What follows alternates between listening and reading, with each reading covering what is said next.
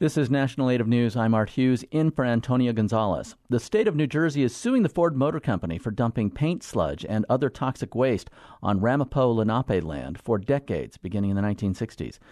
Tribal members say the contamination is the source of numerous illnesses and even deaths. CBS News reports the land contains arsenic, chromium, lead, and other toxins, even after several cleanup attempts. The waste comes from the Mahwah auto plant that dumped thousands of tons of waste into the forests and mines in the area. The commissioner of the New Jersey Department of Environmental Protection told CBS the automaker's actions are the definition of environmental injustice. The state is seeking an undisclosed amount of money. Cherokee Nation Principal Chief Chuck Hoskin Jr. has reversed a decision to stop flying the Oklahoma state flag at tribal facilities.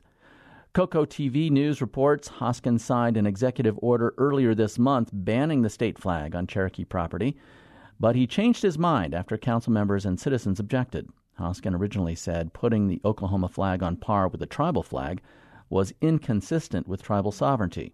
He says he's since been persuaded by concerns that the action could deepen divisions between the tribe and the state.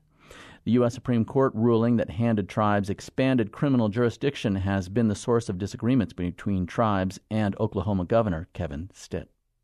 The state of New Mexico has reached a $32 million settlement with the U.S. Environmental Protection Agency over the 2015 Gold King mine spill. Contractors working for the EPA caused the release of thousands of gallons of mine drainage into the San Juan and Animas rivers. The spill contained acids and toxic heavy metals that disrupted water use, including drawdowns for drinking water and agriculture, downstream on onto the Navajo Nation. The state filed suit against the federal government in 2016. Officials secured an $11 million settlement from the mining company on behalf of water users in 2021. Michigan Governor Gretchen Whitmer rejected plans by the Little River Band of Ottawa Indians for an off reservation casino and resort the proposal for the $180 million project has been in the works for more than 14 years. Because it's not on tribal land, it needs both state and federal approval. The Interior Department signed off on the plan in December 2020, starting the clock for the state to act. MLive.com reports Whitmer informed the U.S. Department of Interior that she can't approve the Little River Band project until she knows there's a decision on the status of the Grand River Band, which would likely pursue their own casino if they are granted federal recognition. The Peacock Network show Rutherford Falls is premiering its second season. The comedy show has a native storyline supported by a number of native writers, producers, and actors.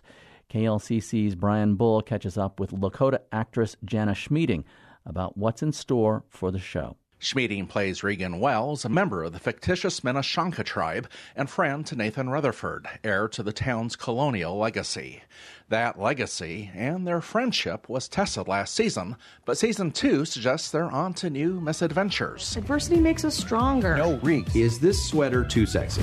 For what? What about a vest? Schmieding says with the world building of Rutherford Falls established in season one, the writers cut loose with season two. It's a very comedy forward season. We have things like a Halloween episode.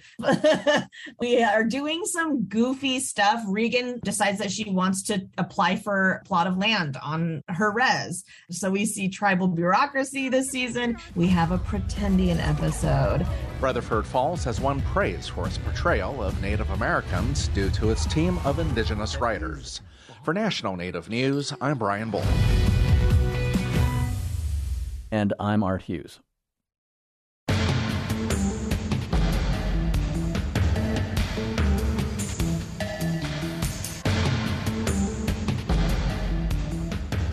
National Native News is produced by Koahnic Broadcast Corporation with funding by the Corporation for Public Broadcasting. Support by Strong Hearts Native Helpline, providing no charge confidential support and resources to Native Americans affected by domestic and sexual violence 24 7 at 1 844 7 Native or strongheartshelpline.org. Support by Ramona Farms, offering wholesome and delicious foods from our heirloom crops as our contribution to a better diet for the benefit of all people. We are honored to share our centuries old farming and culinary traditions online at ramonafarms.com.